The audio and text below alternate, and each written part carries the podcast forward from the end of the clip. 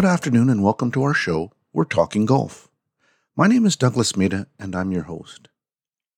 Now, how many times have you watched a PGA tournament and come Sunday afternoon, the player who's holding the trophy aloft is often flanked by his wife and children? In their remarks, they thank their spouses and the members of their team, whether it be caddies, coaches, trainers, or parents. It happens so frequently that we have gotten to know the names of many of these people. In today's episode, we will be joined by Janet Thompson. Janet has authored a book that looks at the golfer's wife, sharing her experiences as the wife of an avid recreational player. But it is not just a book about her experiences. She interviews women who are married to professional players, players that you will know from watching golf on a regular basis, players like Jason Day, Peter Jacobsen, Curtis Strange, D.A. Weibring, Mark Lye, Charley Hoffman, and Brandt Snedeker. While the golfing public is far more familiar with the stories of the husbands, Janet's book introduces us to the other half of the partnership the women that coordinate much of their husbands' lives, coordinating the family life, and sharing in both the emotional highs and lows. In many cases, these very same women are actively participating, if not leading, the charitable foundations set up in their names or in support of their causes. But before we get to our guest, we will take a very short break, so please stay with us. BMW iX is electricity in its ultimate form, an elegant trailblazer that's equal parts power and intelligence. With impeccable interior details, a range of up to 324 miles, and a panoramic moonroof for every shade of luxury. 100% electric and 100% BMW. BMW, the ultimate electric driving machine. Legend has it that in the great storm of 1781, John Jameson lost a barrel of his beloved smooth whiskey. He said goodbye to the crew and went in after it. In hindsight, that probably wasn't a good idea. Weeks later, a funeral was held. All of Ireland was in attendance, including John Jameson and his smooth tasting whiskey. Please remember to drink responsibly. Welcome to our show. We are proud to announce that We're Talking Golf has been recognized as one of the top 40 podcasts to follow in 2021 for PGA and LPGA golf coverage. Today's show is being recorded from our studio in beautiful Vancouver, British Columbia.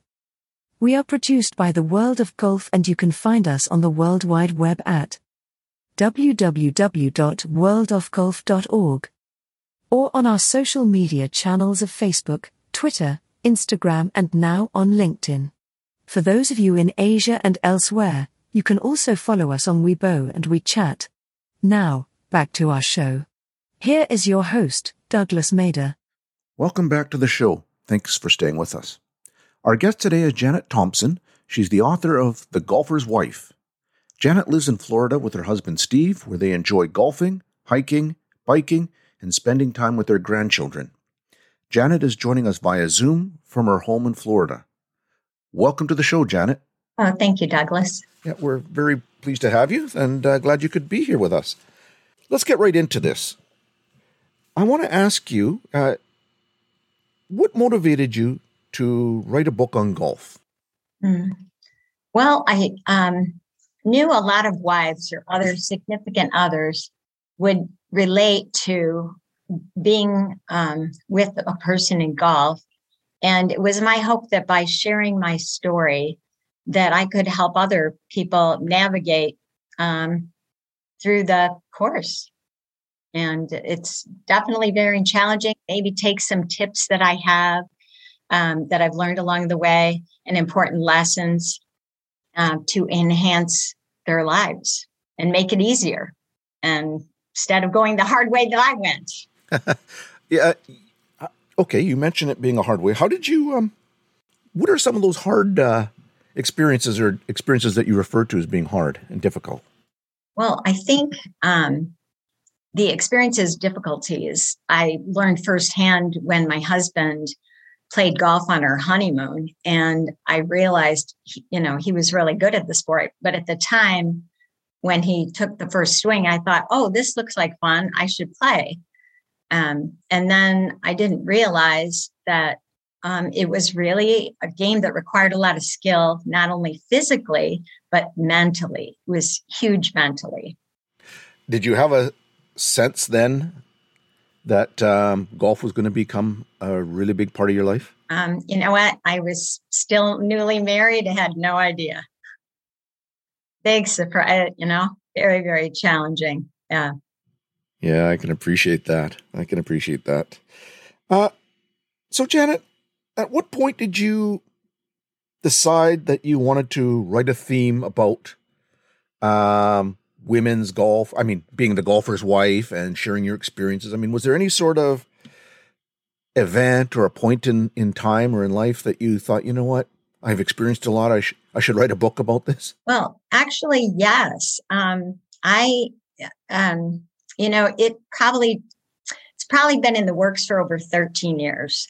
And it was um, my story that I started like 10 years ago. And then I I would just get up in the morning because it was frustrating. Um, I didn't know exactly that this was going to turn into a book.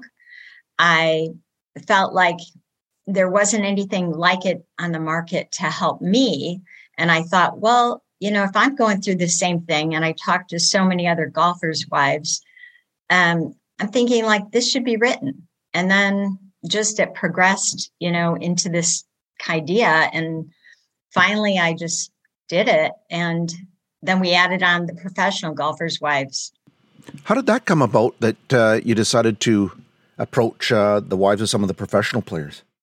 Um, you know what? After I kind of wrote my story, um, I felt like there should be something more. And since watching golf on TV, I realized that wonder what went on in their lives. And so I talked pre- presented my idea to a friend of mine, and she loved it. Her name was Sue Ray, and she set me up with my first professional golfer's wife interview, and then from there, the others just came into the book. Oh, that's a neat story there. Thank you. um, you mentioned um, your honeymoon. Mm-hmm and your husband Steve picking up a golf club and uh, playing golf on your honeymoon. That might sound strange to others, but anybody who's married to a golfer or has golf in their life would not be surprised at that at all. Yeah, no. Well, he he had told me that he said, "Oh, it's a beautiful day. You could ride in the cart." And I thought, "Oh, okay, a chance to see the you know the beauty the nature." You know, and then I, you know, I saw him and he just like bam. And the, the caddy was really impressed. We were in Cancun, Mexico, and it was just like, you know, one thing after another. And I was like, oh, this looks like easy. I think I could do this, you know. Prior to meeting your husband, did you ever have cause to pick up a golf club or was that kind of your introduction to it? Um, well, actually, my brother, John, he was a caddy. Um, we lived across the street from the Hinsdale Golf Course in near you know Chicago, Illinois, and he would come home with boatloads of money and a lot of funny stories. And uh, being I was I'm one of seven children, so you know money was always tight, and we didn't belong to the country club, but he caddied there, so he'd just come home with these stories, and I think the idea never came across my mind. I mean, we could pick up a tennis racket, but not a golf club. I mean, you needed to belong to a club or, or you know, have some parent influence. And my dad was not a golfer. So your experience with golf was uh, your brother. Well, brother, just but caddy. But then I had no idea, and I think my brother played a little bit then as a caddy, but nothing, you know, was brought home to us, you know, to teach us. Right, right. I grew up on a golf course as a kid too, so ah. um, that was our summer activity, and uh, I'm sure your brother would have had little stories and things he could share even more so about life as a caddy and the. Oh yeah, some you can tell and some you can't. exactly. exactly. Yeah, yeah, yeah, yeah, yeah. Is it a fair assessment, um, Janet, to say that you decided to pick up the sport because it was a way of being able to share an activity with Steve? Oh, abs- absolutely. Um, you know, as newly married and you, you know, wanted to do more activities together and bond over, um, I said, sure, I can try, you know, and he actually even built me my first set of clubs because um, that was kind of became a little hobby of his. And, um, you know, I would try. He, he was very good teacher. Usually husbands and wives have this little battle going on whether or not you should take lessons from your husband. But um, Steve is very patient. Um, I think the problem came once we um, joined a club that we saw other people, and he'd like say to me, you know, another about another friend of mine would like, oh, so and so swing is natural, and I'm like, what's mine? You know, like it was like, am I, you know, so unusual? And so I really tried to really, really tried hard. And and I still yesterday we played in fact, you know. So it's a continual, you know, one day you love it, next day not so much. What's your most memorable experience of playing golf with your husband? Oh, the always always the time that I beat him on a hole straight up. that's so, very so memorable. Ah, great, great. So that's kind of like uh, local bragging rights in the family. Heard, yeah. Oh, yeah. Absolutely. Mm-hmm.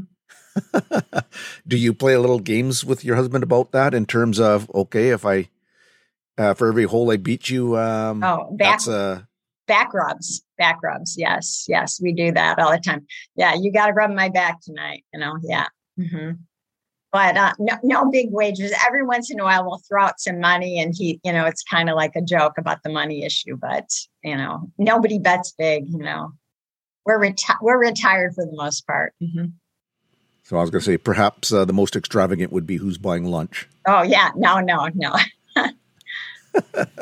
Do you ever play with your husband in terms of uh, keeping score with strokes, handicaps, and things like that? We do, um, but usually um, if I'm playing like good on a hole, obviously I know what I'm getting. But if let's say I've dropped a ball because I knew I could hit it better and I kind of, you know, fudged a little bit and I'm not counting the strokes and we're not playing with anybody, then um, he'll he'll kind of tell me the score because he's so good at playing competitively that he already knows my score before I, before I can even go back to beginning stroke and count it. He knows it. You know, and I might say, Oh, I got a seven on that hole. Goes, Well, you kind of got an eight or an eight, you know, or you got a nine. And I was like, Well, I wasn't counting those two that I hit in the woods, you know. You mentioned in your book, uh, Janet, about um, playing for fun. It's obviously not a competitive sport. It's it's intended. Your participation with Steve is intended to be spending time together, enjoying each other's company, being outside, enjoying your surroundings, and a little bit of the uh, the couple camaraderie that goes on. How important was it to you, and still is to you, in terms of having the ability just to relax the rules, that you're here for fun, that it's not about, you know, you didn't mark your ball properly, you you know that's a stroke penalty or things of that nature. Well, I know I could always do it with my husband. It's when you start to play with other people, and then it's kind of like, oh, I guess I really should keep score. Like, and and so it depends who you're playing with. And obviously, I was in a nine hole league. I was briefly in an 18 hole league. So keeping score, and you want to be honest because golf is a game of integrity. And it's but when you're so frustrated that you want to focus in on, okay, this is how I'm hitting. I have to stand correctly. I have to get the swing path it is so correct, you know, correctly. And it's it's not a natural motion. You know, walking is natural. The golf swing, you know, uh, it's not natural. So you're focused on other things other than keeping that that number in your head. And so I think if you bend the rules a little bit, you can make it more fun, but then you have to tell everybody, like, hey, you know, I might keep my score, I might not, and they'll be okay with it. Did you find playing in your uh, nine hole league? Now, was that a exclusively for women, or was that just for uh, people that were newer to golf? Or Um, well, the nine hole league is if somebody wants to play golf and they want to just see what it's like, joining a nine hole league is a great way because there usually the, a club would have some rules that are more flexible for the nine holers versus the 18 holers. Those are more hardcore, you know, and somebody would start the nine hole and move up to the 18. Um, but when you're in the nine hole league, in, they do count the strokes. But the good news about that is usually they have a limit. So, other than on championship day. So, the maximum strokes per hole anyone could take would be like 10 or 11. So that you could stop, as I call it, bleeding and move on to the next hole, you know, because you wouldn't want to write down 15, you know, and that's possible. That's totally possible if you hit kept hitting them in the pond and but on championship day, everything counts. So you could get that horrible, horrible, horrible score and just, you know, let it psych yourself out and take away all your fun.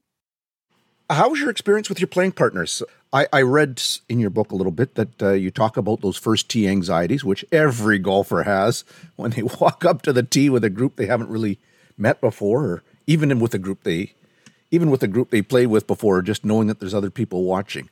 How did you? Uh, why don't you explain your experience with that and and the group you play with and and um... yeah, the group that I I mean the nine holers that I played with, it, it really got to be fun because we were just you know we knew each other's game and you know it's like we wanted the best for each other. We weren't competing against each other. We were just it was us and the course. So we're trying to like slay the dragon so to speak. And everybody, we were cheering each other on if you hit over that pond, you know, and if you got in the pond, it was kind of like, okay, let's try this again. But what I found too in, in the 18 hole league, the time that I was on, I was assigned a um, group that, you know, she was the club championship champion that year. And they had never played with me. And this was the first time going out with them. And they said, Well, Janet, can't you play a little faster? And I'm thinking to myself, Oh my gosh, I so would if the ball would advance farther, I could play really fast, you know? And so I was torn between throwing my club at her or saying something bad or just trying to, you know, put on that happy face, you know? And, um, but you know what? It was fine. I got through the round and, you know, ended up having surgery on my elbow two days later because I like trudged through a little bit of pain, you know, just to finish so that I didn't feel bad.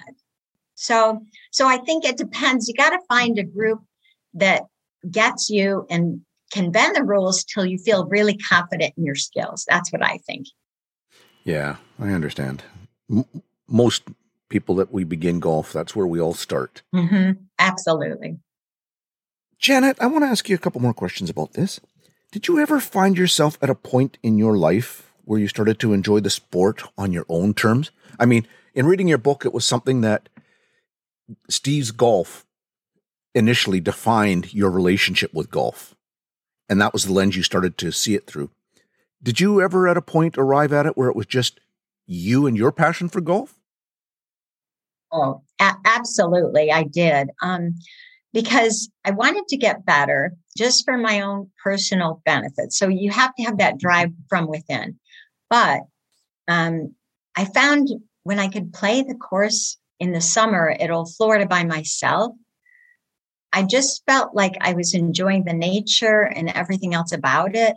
And um, if I didn't hit a good shot on, let's say, one hole, but I knew I could do better, I would just drop another ball down and hit the ball. So all of a sudden I was playing, you know, Nike against Pinnacle, against Titleist.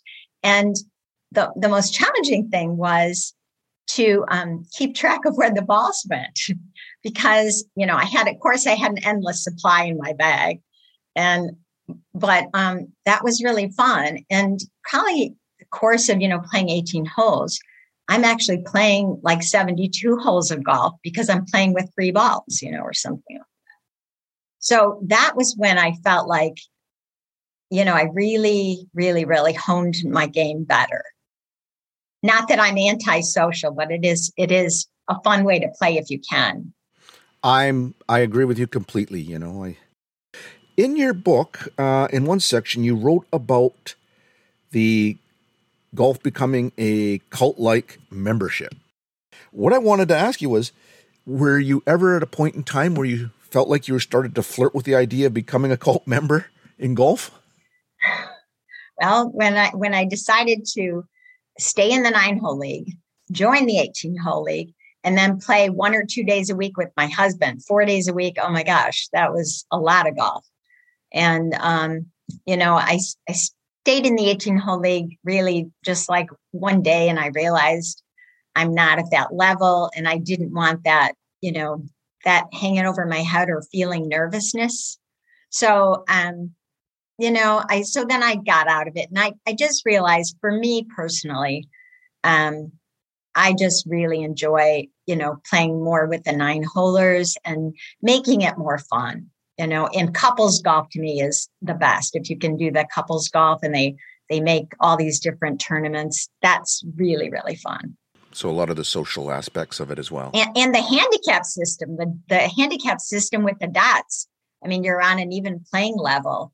I, you know, give me all the dots on my card because I, I need all that extra help I can get. And that's why it, I think that makes golfing more fun. Well, I think golf is one of the only sports where you can handicap, where you can handicap so players of different skill levels can play together on a fairly level playing field and can have a fun time.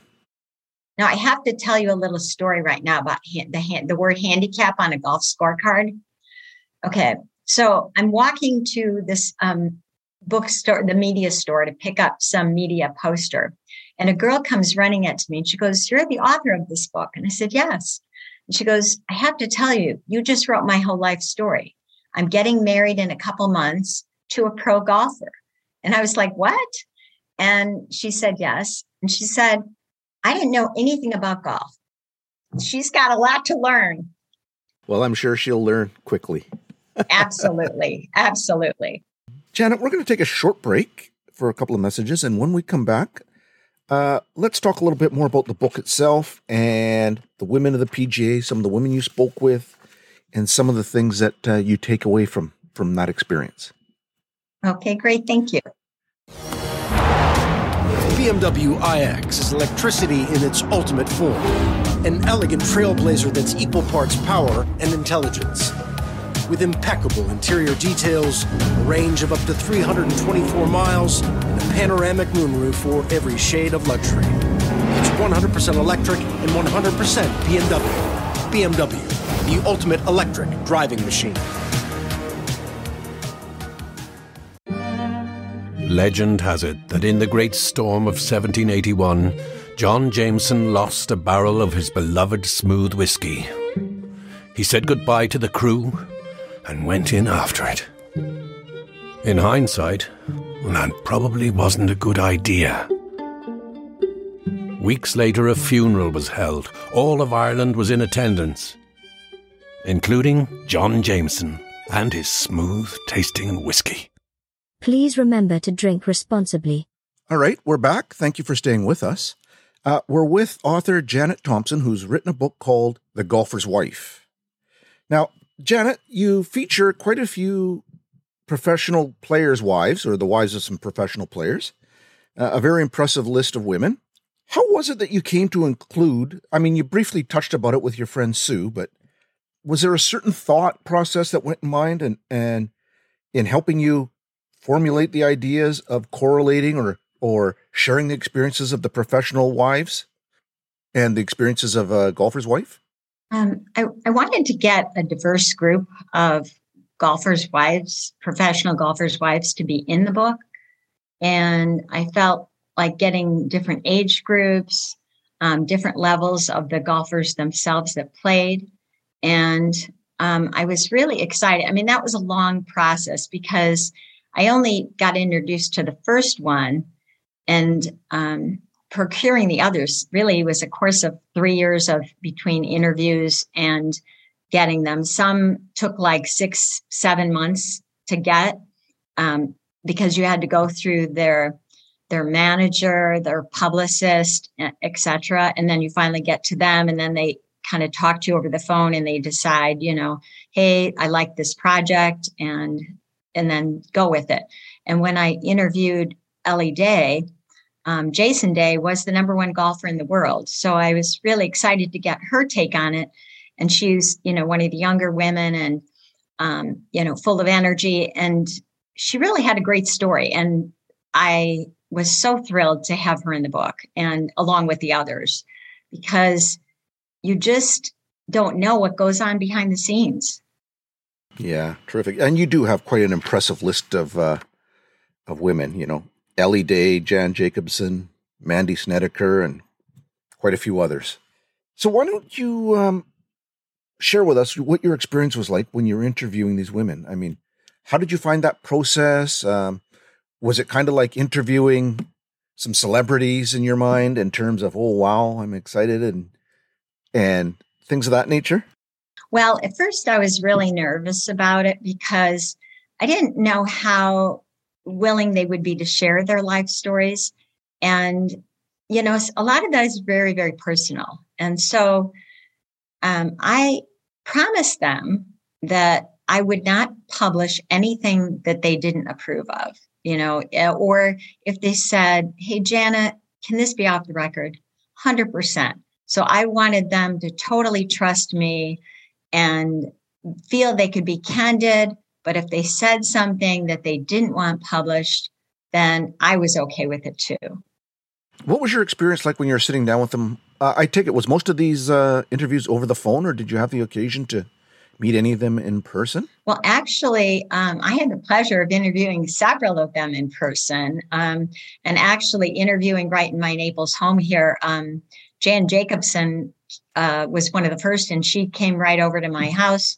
And then um, and it was you know an honor. I was a little nervous. I'm i'm on the sixth floor and i'm looking down in the parking lot and i'm like oh my gosh that's jan jacobsen. She's walking to see me. So i was kind of um, thrilled and um, just but they were all so so gracious and so sincere and they all liked the concept. So i think it just kind of flowed. And then i actually conducted christy weibring's interview at the jacobsens home uh, Peter Peter answered the door, and and I, you know I said, "Hi, I'm Janet Thompson." He goes, "Hi, I'm Peter Jacobsen." I go, "Well, hi, Peter. Nice to meet you."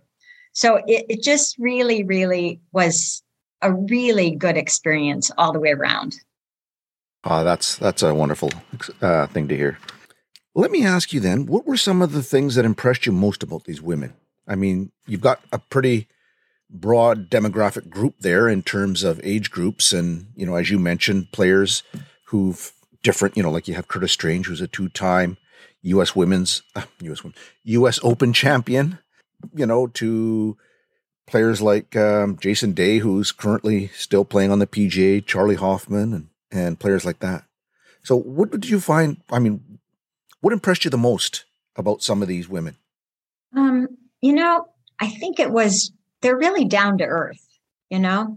I mean, they have their feet firmly planted on the ground, as uh, Christy had said that to her husband um, in a quote in the book. Um, they opened up and shared so much stuff about their lives and inter- interesting things and funny things. You just, um, I mean, I was almost, I mean, I was brought to laughter several times during the interviews because they told me like you know hey i don't like to wear my name badge because people talk around me and then they think i know everything about golf and they're going to ask me you know? Or or different stories like you know that you think you know one thing but then somebody else has another idea. So i think that's really the key um, and so much back and forth phone calls during the process and they became my friends. We're emailing back and forth and sharing some personal pictures and I'm telling about my grandkids and they're sharing their grandkids or their kids' pictures. It it's just been a really positive experience all the way around. And and plus now we're raising funds for all their charities. Yeah, that's a great story. I'd like to ask you, I'll, I'll throw the names of the women out. Can you maybe share a little nugget of your experience or lesson or what impressed you most about the individual in your interview? Absolutely. Let's start with Ellie Day. She's just um, she's she's her happiest place is when she's uh, country dancing, line dancing, and just um, such a good mom. You know, I just see her with her kids and gentle soul, but fun and energetic. Okay, how about Jan Jacobsen? Oh, Jan, um, she would I would say she's the one person that was actually playing golf when she first when she met Peter. And actually that's kind of how they met. And she has the skill level, you know, at that time when she was first playing that one time Peter actually had to let her go in a she was playing competitive golf and Peter she couldn't go to Peter's dance. And so she's just that giving person also in the sense that she's a grandma, but she works super hard at what she does and manages households and families so beautifully. Okay. Lisa Lye.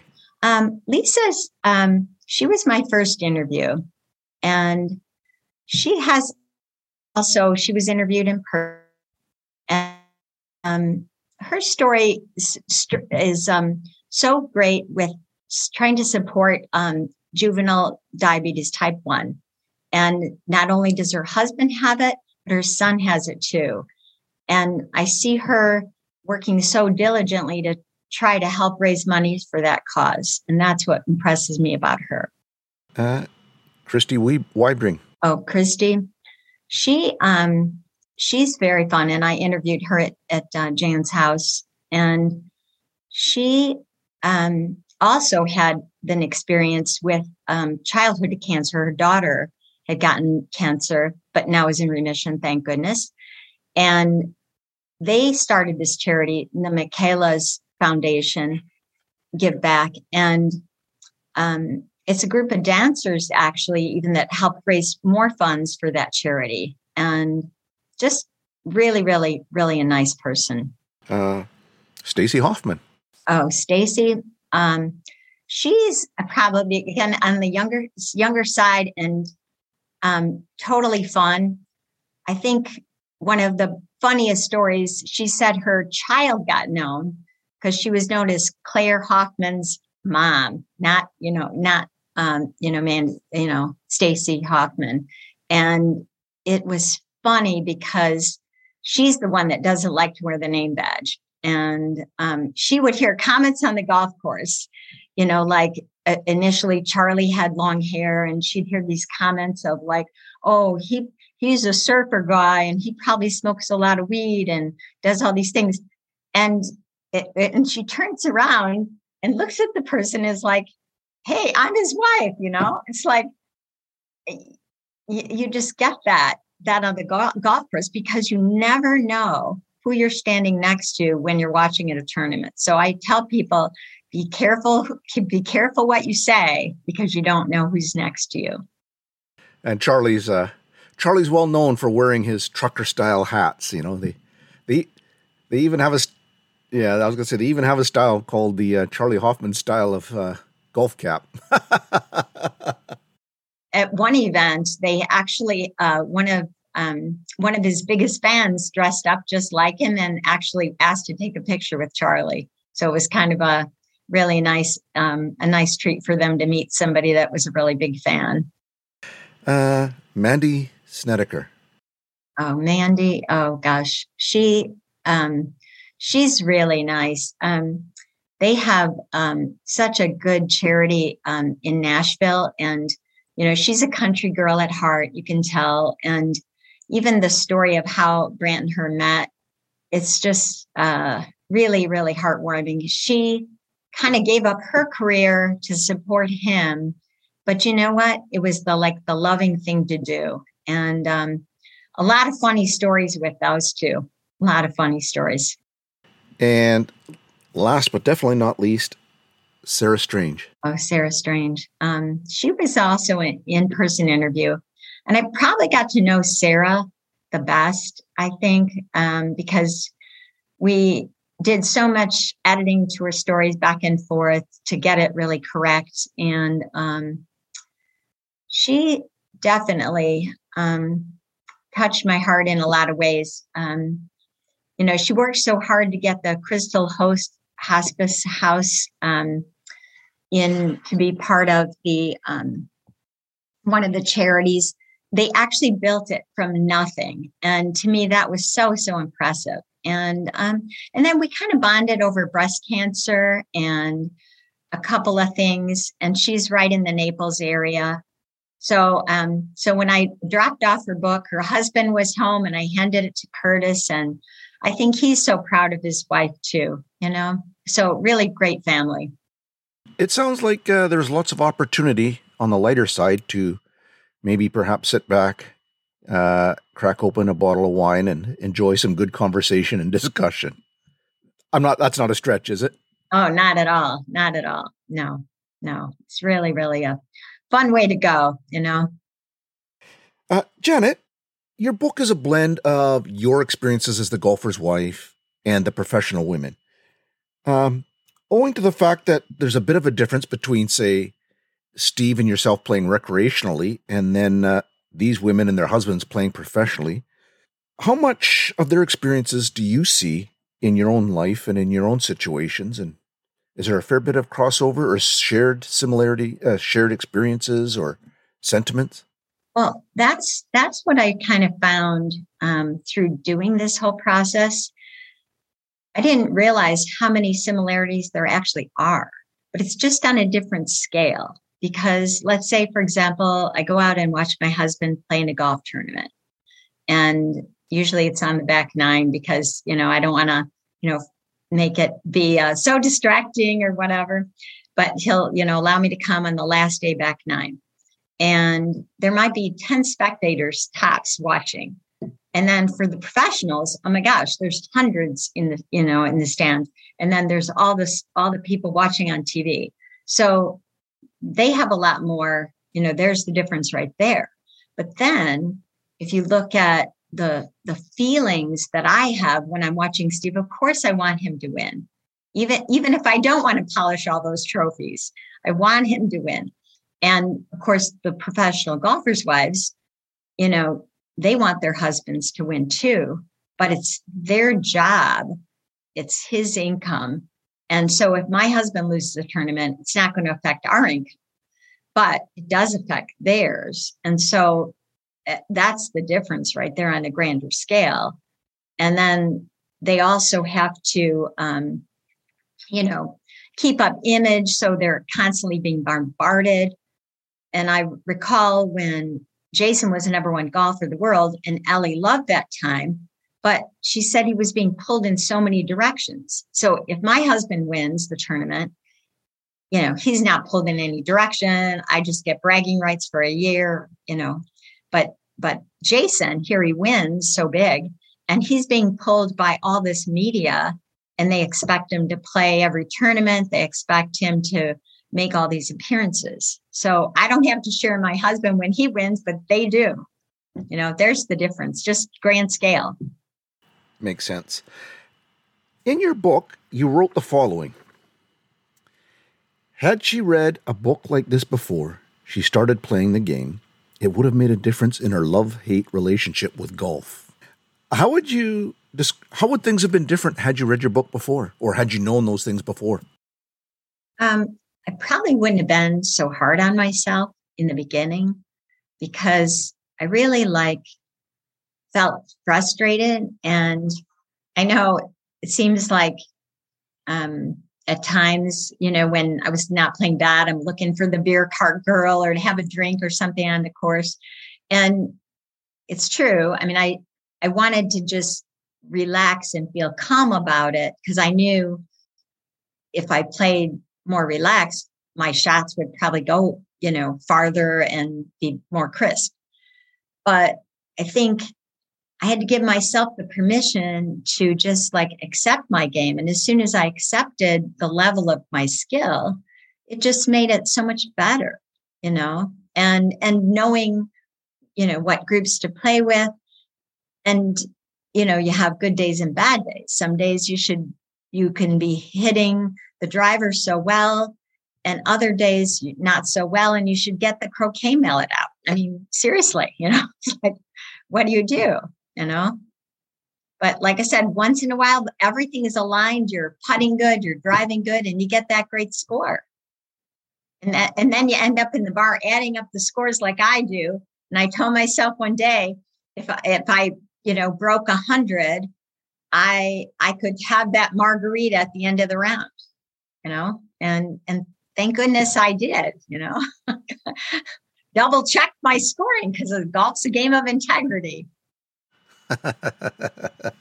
and did you uh, did you set a goal for say breaking 90? Oh, I, I don't think that's going to happen unless unless by unless by some miracle that I'm playing um, a miniature golf course. well, I was going to say we have a there's a bit of a common joke in golf about um, a golfer shooting 69 the only difference is they do that on nine holes versus 18. Ah, ah, yes, that's that is true. That is true. Right. Yeah. Sometimes my nine hole score is my husband's 18 hole score, which is a little sad, but it's okay. but it's good fun. Mm-hmm, absolutely. Janet, uh, let me ask you are there any sort of last thoughts that you would like to share before we um, start to wrap up? Um, you know, I would really like to thank my friend um, Sue Ray um, because she liked my idea and just kind of was my cheerleader along the way. And also, I'd like to thank uh, my editor, Laura Matthews. Um, she it was almost like talking to Ellen DeGeneres um, because she just made me laugh all the time, and her actually voice sounds like hers. So when I first met her, I was like, you know, I was like, who am I talking to? So she just made it fun and she made golf the writing to make sure my writing could be really read by even a non-golfer. And I think that person would understand golf. Great. Anyone else you might want to, or any other thoughts? You know, I think um, I like, I'm really glad that I was able to give an opportunity for all the professional golfers' wives to choose charities and that they really felt close to their heart. And I'm really, really happy to say that, you know, a lot of these charities, I like a lot, really, really are amazing that you hadn't heard, that I hadn't heard about before. And they're all so worthwhile causes that I'm so pleased that anyone that buys the book um, is actually giving back to these charities. Right. You mentioned uh, that some of the proceeds are going to the charities. Mm-hmm.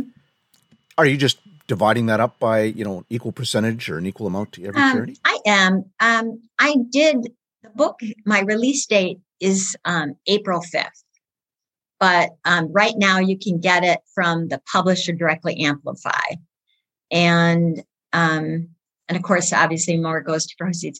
But then I just took a chance on myself and had um, 512 copies mailed to me. And I told myself, um, if I sell these books, the 100% will go to all these charities. So, yeah, so I have an accountant, we're keeping track, and then we'll just make that all go to the seven charities. Hmm? You mentioned April 5th. Uh, so that's when the print copy is going to be available and in stores, bookstores, and places? In bookstores, on Amazon, um, Barnes and Nobles, all the major chains will have it. And um, I hope it does really well. Great. Are you planning any sorts of book tours or any other additional speaking engagements, things like that? Well, it's up to my marketing manager, Sky. She's working really hard to get me get me some jobs lined up, and I'm excited to do it all. Ah, wonderful. Uh, one other thing I'd like to ask about that. Um, April 5th, that's the week of the Masters. Was that a conscious choice to look at that as a release date, or was that just something that coincidental?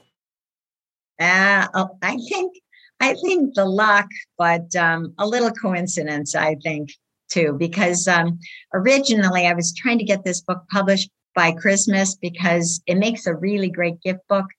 But um, we had, you know, all sorts of supply chains issues with paper shortages and workers and you know this covid thing on top of everything. So i you know i'm really glad that it's finally out and people see it and just just lucky. And i hope the masters will be a great tournament as it always is and a wonderful opportunity to to get it out there while uh, interest in golf seems to be at its highest every year. Oh yeah yeah. I think i think my my color of my book cover is the same as the green jacket. Oh that's terrific. Wonderful. So what's next for you janet? Um just uh any you're going to do perhaps some uh, public engagements, PR engagements, things like that. But any plans for ideas for another book or anything of that nature? Mm, oh, stuff is always rattling around in my head. I'm just going to surprise you. Okay. And when's your next playing in any um, mixed social events with Steve? Um, well, we don't have anything lined up right now. Um, we're going to head back uh, mid May back to the, um, I'm going to be doing a lot of my other volunteer job in Portsmouth, New Hampshire. So it's the Gundalow Company is a great um, place if you ever get to the New England states in Portsmouth. And that's a nonprofit. And I'm a deckhand there. So totally opposite my golfing. And I'm doing ropes and swabbing the deck and teaching school age children about the environment and the action and their impact on the environment. Ah, terrific, terrific. So, never ending um, list of activities for you. Never ending. Absolutely. But I do want to thank you. Mm-hmm. Go ahead. Um, well, thank you for joining us. We appreciate you taking the time, Janet. Um, it's looking like a, it's a really good read, and we hope that uh, it looks like you're going to have a really great launch as well. So, thanks for joining us. That's wonderful hopefully uh, you'll get to play some more rounds of golf. And uh, if we're ever down that way, we'll definitely send you a message and say, hey, let's get out there. Absolutely. You're always welcome on my boat. Thank you. Thank you so much. Uh, thanks, Janet. Okay. Take care. Thank you. Bye. And that, ladies and gentlemen, wraps up our show for today. Thank you very much for joining us, and we will see you again shortly. And remember, if you are out there playing golf, Try to keep your golf ball on the short grass. You have been listening to our podcast show, We're Talking Golf, produced by the World of Golf. This episode was recorded on Friday, March 25, 2022. If you have an idea for a future show, please send us an email to info at worldofgolf.org. Please include podcast show in the subject line. This show is the copyright of the World of Golf. Thank you for joining us.